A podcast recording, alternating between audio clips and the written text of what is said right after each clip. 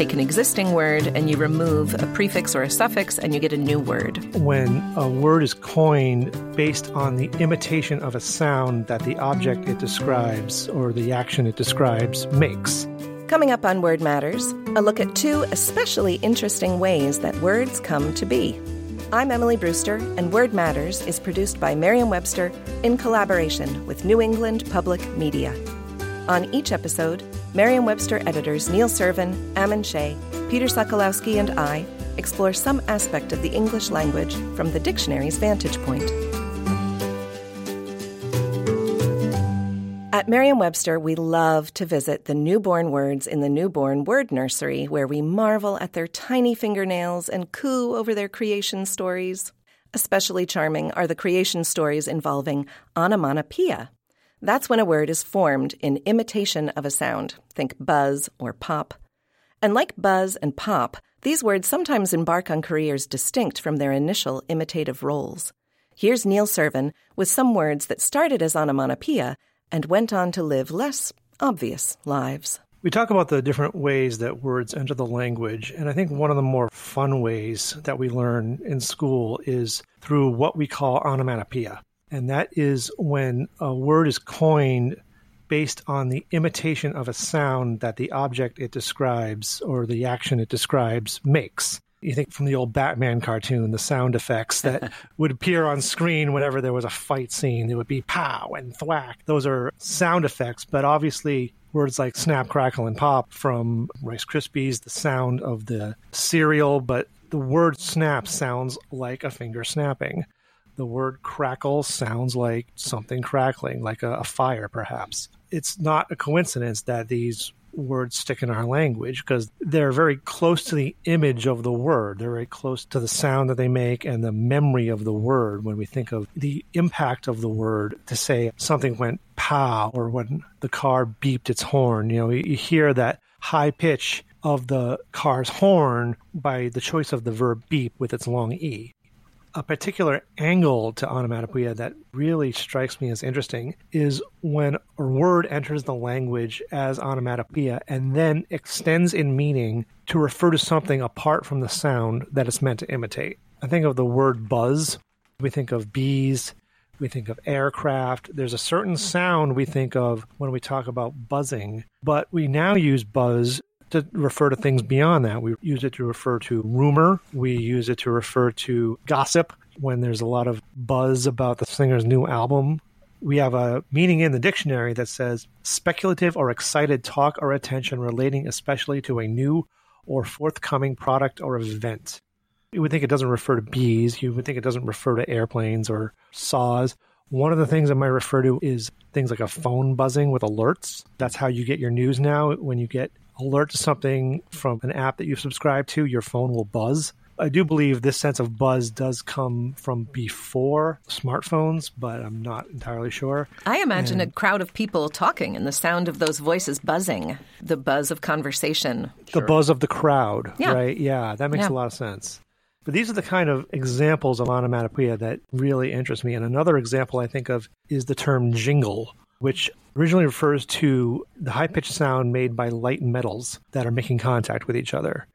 So you think of the jingle of coins in your pocket, but you also think of the jingle of sleigh bells. And that's why we hear the word jingle in a number of Christmas songs, because the sound of sleigh bells jingling is a trope of Christmas. It's what we think of when we think of Christmas activities. So we have Jingle Bells, Jingle Bell Rock, and Jingle appears in a number of Christmas songs. Now, though, we use jingle in advertising. We talk about an advertising jingle. It is something that is supposed to be catchy. It is a song or a line that is just supposed to be catchy and to be remembered. And usually there's some kind of repetitive aspect to the jingle. There might be a rhyme or a alliteration that kind of makes it stick in your head. It might be a tune that sticks in your head. How many times have you had certain advertising songs in your head long after the product stopped being advertised? So that was another example of a, an onomatopoeia that then took on a succinct meaning that was apart from the sound of metal clinking on a sleigh or in a pocket of coins. Right. So these are onomatopes. I just learned that word recently. An onomatope really? being an onomatopoeic word. Oh. oh, that's a great word. Yeah. yeah. Onomatopes that have moved beyond their onomatopoetic meaning. What about the word itself? Is onomatopoeia an example of itself? Because that would be kind of neat if it was. It would be neat. It's not quite like oxymoron, where the word is actually made up of parts that are itself oxymoronic. But onomatopoeia derives via Latin from Greek. Onoma means name. If you are familiar with the term Yeah. onomastics, is the science of naming things. That's from the same root as that word. And poein, I believe is how you pronounce it, is the Greek verb for to make. That is part of the etymology of our word poet.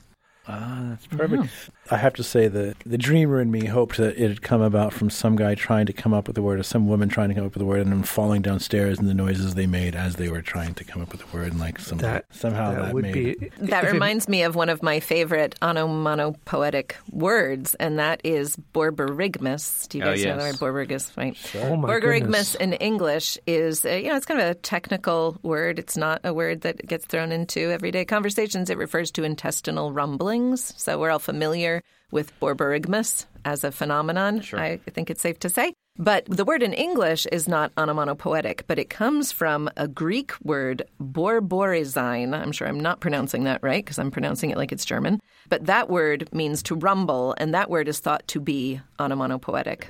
Uh-huh. And it's true that sounds, sounds of animals, sounds of people are behind a lot of these, not just mechanical things like a jingle or a gong or a plink. But we have moo and gobble, and for speech, babble and jabber and mumble Yeah. and chatter. I mean, there's a bunch of these. And bird yeah, a lot of animal huge. names Oh, right. are based on the sounds that they make. Cuckoo is certainly Yeah. an example. You Sure. Know. Whippoorwill. If you ever heard of a whippoorwill, it kind of makes that three toned sound. And someone decided to come up with the spelling whippoorwill to evoke the sound that the whippoorwill made. Chickadee, probably. Chickadee, definitely. Yeah. Yep. Chickadee, definitely. So, a couple of my favorites also from that are not extended figurative uses like I had talked before, but cliche. The term cliche comes from stereotype printing. It's via French. It's the French interpretation of the sound of a die striking metal. Oh, Oh, of wow. course. Sure. I did not know that. Wow. Oh, that's great. I think another one of my favorites, because we use the word gargle to refer to that sound when we splash water in our throat, but the word gargoyle comes from that same idea. Gargoyles are spouts on buildings that are made Right. like animals, and it's the sound of rainwater gargling through the opening of the mouth of the creature that it becomes gargoyle. I never knew that. I Yeah. thought those should have a more sinister backstory. Did you know that there is an onomatopoetic backstory to the word boudoir? Oh my goodness, no. Yeah, yeah. According to our unabridged dictionary, the word boudoir comes from a French word meaning to pout Boudet. or be sulky, and the unabridged dictionary reports that that is probably of imitative origin. There's like a longer story there between, you know. Yeah, what- there's a whole flash from- fiction How you piece. got from the yeah, there's a whole story between pouting and somebody not being happy and And our unabridged dictionary, also from the entry for onomatopoeia, has a curious cross reference to something that's new to me bow wow theory. And the entry for bow wow theory says a theory that language originated in imitations of natural sounds, such as those of birds, dogs, or thunder. And then it mm-hmm. says compare ding dong theory. So let's go to ding dong theory, which says a theory that language originated out of a natural correspondence between objects of sense perception and the vocal noises, which were part of early humans' reaction to them. So you'd make a noise that corresponded to what you were looking at, I guess. And then this says compare poo poo theory, which is defined as a theory that language originated in interjections which gradually acquired meaning. I'd love to see the intersectionality at a conference of poo poo theorists, ding dong theorists, and bow wow theorists. That would really be worth the price of admission. Uh, well, there's three clearly mid 20th century sort of intellectual domains that I had never heard of, but they're all there. The dictionary is infinite, isn't it? There's also a lexical feature, phonesthemes. Phonous theme that is a common feature of sound that occurs in a group of symbolic words. The professor of English and rhetoric, Richard Nordquist, I came across an article that he wrote about phonesthemes. English has got a lot of phonesthemes, words that begin with SN, for example. There are a mm-hmm. whole bunch of them that have to do with the nose. Sneeze, snout, snot, Sure. snort, all of these that have to do with the nose. There are ones that begin with GL that have to do with light, like glimmer and glint and glisten. They're kind of like onomatopoetic adjacent words. There's a symbolism in the sound that is then connected to the words. And words can even shift in meaning because of these phonesthemes. They can actually kind of push a word in a particular direction.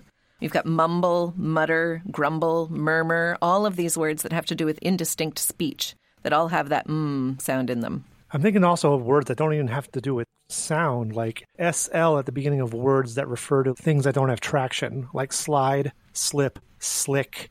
SL seems to be this perfect blend for that because it's kind of a slick consonant cluster in its own right. It sort of like rolls off the tongue. And so we've then use that to refer to these examples of words where something is not staying in place. That's kind of fascinating. Sure. It's sort of like always been there and you never noticed it. And then it makes perfect sense. Yeah, and then there are also the SL words that have to do with wetness, like slush, wet, slick, slime. Phonesthemes, fun. Yeah. Phonesthemes are fun. Also in vowels like E, you know, teeny, there's this sense that that high front vowel sound of E denotes something that's small. Teeny almost sounds smaller than tiny in a weird way, just because of the way you're pronouncing the vowel. The vowel sound is higher. Um, Onomatopes are not onomatopoetic. They're not. More's the pity.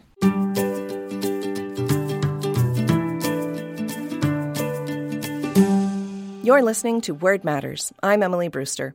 We'll be back after the break with what happens when you chop the end of a word off. Word Matters is produced by Merriam Webster in collaboration with New England Public Media.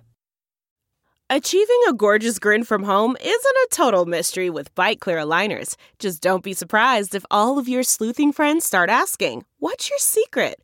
Begin by ordering your at home impression kit today for only $14.95. Byte Clear aligners are doctor directed and delivered to your door. Treatment costs thousands less than braces. Plus, they offer flexible financing, accept eligible insurance, and you can pay with your HSA FSA. Get 80% off your impression kit when you use code WONDERY at Byte.com. That's B-Y-T-E dot com. Start your confidence journey today with Byte. I'm Ammon Shea. Do you have a question about the origin, history, or meaning of a word? Email us at wordmatters at m-w.com. I'm Peter Sokolowski. Join me every day for the Word of the Day, a brief look at the history and definition of one word, available at merriam-webster.com or wherever you get your podcasts. And for more podcasts from New England Public Media, visit the NEPM Podcast Hub at nepm.org. you get disgruntled when people take a perfectly good word and chop off part of it to make a perfectly annoying word? Like making surveil from surveillance. There's a name for this practice. It's called back formation. With any luck, our exploration of the topic with me at the helm will help you feel more, um, gruntled about the whole thing. Of all the various ways that words come to be, one of my very favorite is the process called back formation.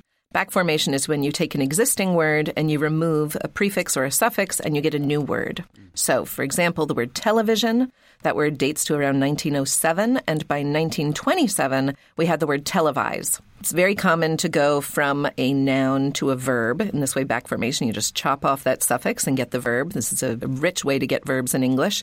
We have donate from donation. Donate dates to late 18th century, and donation had been around since the 15th century.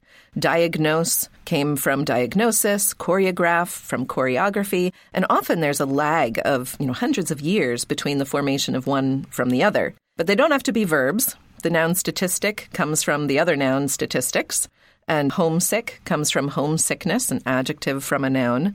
It's a really rich and natural way for words to form. One of my very favorites is a little surprising. There's the word escalate. To escalate, as in we let an argument escalate, we let it increase That in, escalated in power. quickly. Yes, that escalated quickly. That dates to only 44 years after the invention of the escalator, which was originally a trademark of the Otis Elevator Company. So we get the word escalate, even though an escalator can go up and down. When something escalates, it only increases in its intensity. We don't have a de-escalator. No, not at my mall. Yeah. but aren't back formations often frowned upon? Yes. Give me one. What's one you know? Burgle is the the, Burgle. the most common ones, and some people seem to really dislike burgle. Well, and burglarize is also a back formation. They are both back formations from burglar. Oh, okay. Well, and the funny thing about that pair is that so burglar had been around since the early 16th century, and then burgle and burglarize are both earliest evidences from the 1870s. What about burglariously? So burgle was frowned upon, even though quite often people will complain about IZE word, you know, Right. Right. various forms. So did people really prefer burglarize over burgle? Well, burgle is used more in British English, and burglarize is used more in American English. And it is weird that the hmm. longer eyes term was adopted in American English, and burgle. I don't know. The first time I heard burgle, I thought it was a joke. It just sounded like such a silly, ridiculous word. But if you think about it, burglarize is also kind of a silly sounding word. So if you steal hamburgers, you're you're hamburgling, not hamburglarizing. Exactly. It's funny. I think of a Denis Johnson story. I can't remember which one it was, but one of the characters avoids both of those verbs, and he says you can't burglate your own house. And so somehow he gets the eight in there for burglaration. I don't know, but burgle versus burglarize, and eschews the problem altogether. Like, what did you call it before burgle and burglarize? You would have to make it be about the noun, right? Or use a verb that's not related to it. A burglar broke in and stole things. Right. What was a burglar doing if you called it a burglar? Right. As editors, I just want to note that the word editor existed for 142 years per the available evidence before there was a verb edit. Wow, that's a long time. Isn't that wild? What were we doing? What were the editors of the world doing if not editing? We weren't editing. That's a good question. hacking. Other words that you mentioned earlier when we were talking about words that people didn't like is donate. In the 19th century, really got people's knickers in a twist. Richard Grant White wrote, This word, donate, is utterly abominable. One that any lover of simple, honest English cannot hear with patience and without offense. Oliver Bell Bunce, who wrote a book with the great title of Don't, wrote If one cannot give his church or town library a little money without calling it donating, let him, in the name of good English, keep his gift until he has learned better.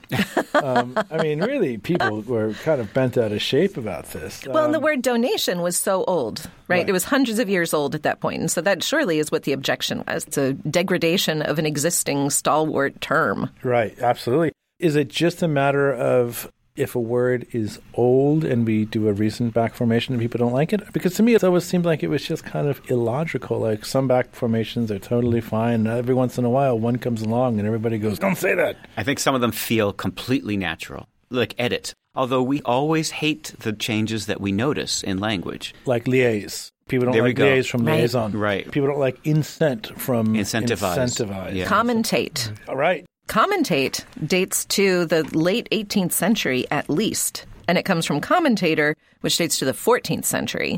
But commentate has a much more recent feel to it. I think people would be very surprised to realize that it was so old. We also have the verb comment, which is a different verb. And when people hear commentator, the commentator is one who makes comments. And so the fact that then we then created this new verb sort of in between that wasn't quite comment, but was from commentator specifically for the job of what a commentator does, which is apparently more than commenting. And so it's almost like you're trying to fill this niche between just commenting, which can have different contexts and different circumstances, versus a sports commentator or a news commentator doing commentating. It's a new profession, it needed a new verb. So, Emily, do you have like a unified theory of what makes a back formation bad? Is it a combination of age versus kind of chronological discrepancy with suffixes? Is it just happenstance? Which ones do you think are most likely to get censored? I think it's probably a few different things and issues that are also true of complaints that people have about other words that are not back formations. They're the dreaded suffixes eyes and eight. We just love mm. to hate. And then there's mm-hmm. the recency thing. Right, We yes. don't like when our words get degraded by new forms. And then there are other factors such as racism. Conversate was a great example of that. The Conversate has been around since at least the very beginning of the 19th century. It's definitely over 200 years old. And, you know, it didn't come up a lot, but it wasn't that big of a deal. And then Biggie Smalls used it, and suddenly people decided that, oh, this is a really bad word. The mm-hmm. rapper used it. this is destroying English. What's wrong with conversate? It seems pretty Right. self explanatory, seems useful, and seems like it's no different functionally from escalate. That's right. Well, and if you look at the alternative, people say, well, we already have the word converse, but mm-hmm. converse is kind of an outlier as verbs go. There aren't very many prefix verse words. Sure. But this versate, that's actually the more normal, that's mm. actually the more regular construction for a verb. And Biggie Smalls, I'm not going to put words in his mouth or imagine what he might have felt, but I, I have a hard time imagining him saying converse and having the proper kind of rhythmic structure that his rhymes would typically have. Conversate, if it fits, it seems like it's a perfectly useful word. And we've always made allowances for poets in kind of stretching linguistic forms. Of course, and, it does sound more poetic. I mean, it's, right. you can play with that, Right. and it's easy to rhyme. Right, we tend to make fewer of those allowances for rappers. It seems. Um, Oh, of course. Out- out just a out of- few. right, yeah, just a few. Right. Coincidentally enough, it's not coincidence, of course, but yeah, Conversate has got that additional thing against it, and people have been complaining about that for a while now. Yeah. Another back formation that I really like is gruntle. Oh, yeah. there we Right. go. Oh, yes. So disgruntle dates to our current earliest evidence for disgruntle is 1682, means to make discontented or ill-humored. But in the 1920s, some artful writer coined the word gruntle, like to put into good humor. There already was another word, gruntle, that writer probably did not know about. And that was a word that just meant to grumble. But the dis in disgruntle, it doesn't mean to do the opposite of. It was an intensifier. Oh. So to disgruntle meant to grumble extra. That's what disgruntle. Yeah, that's what the word originally meant. But one of the funny things about back formations is that often it's an ill-informed, and it doesn't need to be informed actually. But we just chop off these suffixes that we imagine sometimes and prefixes that we imagine, and it doesn't really matter if our understanding of those prefixes or suffixes is correct. Another one is complicit from complicity, which is interesting. You'd think that complicit, the adjective, would almost be like a precondition for the noun, but it's not. Hey, wasn't it uh, P.G. Wodehouse who had fun with Yes. gruntled? One of his characters said something like, I could see that if not actually disgruntled, he was far from being gruntled. That's from the Code of the Woosters.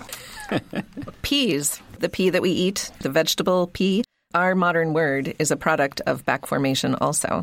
The original word was peas, P E A S E, and it was understood as a mass noun like salt or butter. You would have some peas, you wouldn't have a pea. And this is why there's also the explanation for the word pisiform, which means shaped like a pea, comes from the same Latin source as our English word pea. Wow. Who knew? Flappable also is another one. From unflappable. Yes, and those are both new. You know, sometimes back formations, there's a bit of a wink about them in their use, like Right. gruntle, I think, and like flappable. Everybody knows the use of the word is a bit of a joke itself. And sometimes with burgle, I think, in oh, American sure, use anyway. Flappable, earliest evidence of that is 1968. And unflappable, meaning not easily upset, only dates to the middle of the 20th century, like 10 years earlier. Emily, you, you started with the example of escalator, which is kind of fascinating because there might have been a sense at one point of going upstairs. But if there was, we don't use it that way anymore.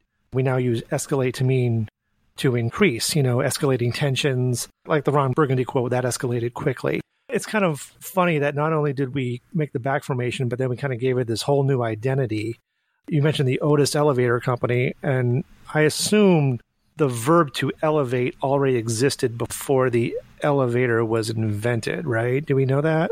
Yes. The verb elevate dates to the 15th century, which I'm pretty sure is before the invention of the elevator. Certainly before Otis. Of course, Otis, I think, wasn't really the inventor of the elevator. He was inventor of the safety elevator. There were ways to get people in a manual way up to the second floor of something, but it was the uh, device that included a safety brake. That was what allowed it to be installed in skyscrapers and things like that.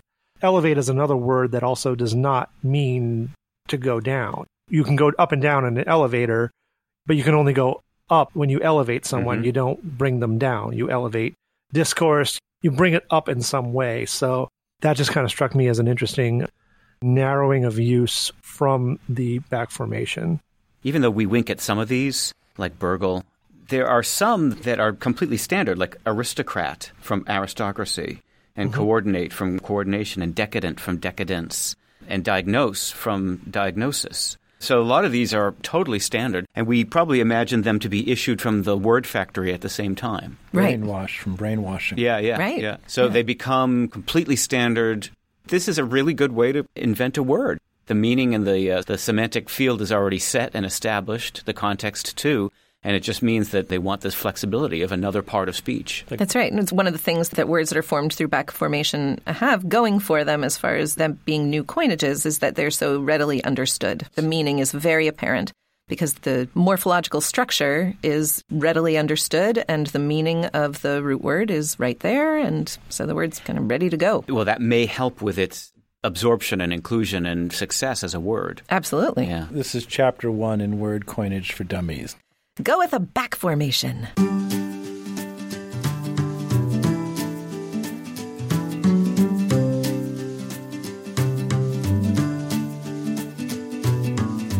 Let us know what you think about Word Matters. Review us on Apple Podcasts or email us at wordmatters at m-w.com. You can also visit us at nepm.org. And for the word of the day and all your general dictionary needs, visit merriam-webster.com. Our theme music is by Tobias Voigt. Artwork by Annie Jacobson. Word Matters is produced by John Voci and Adam Maid. For Neil Serven, Ammon Shea, and Peter Sokolowski, I'm Emily Brewster. Word Matters is produced by Merriam Webster in collaboration with New England Public Media.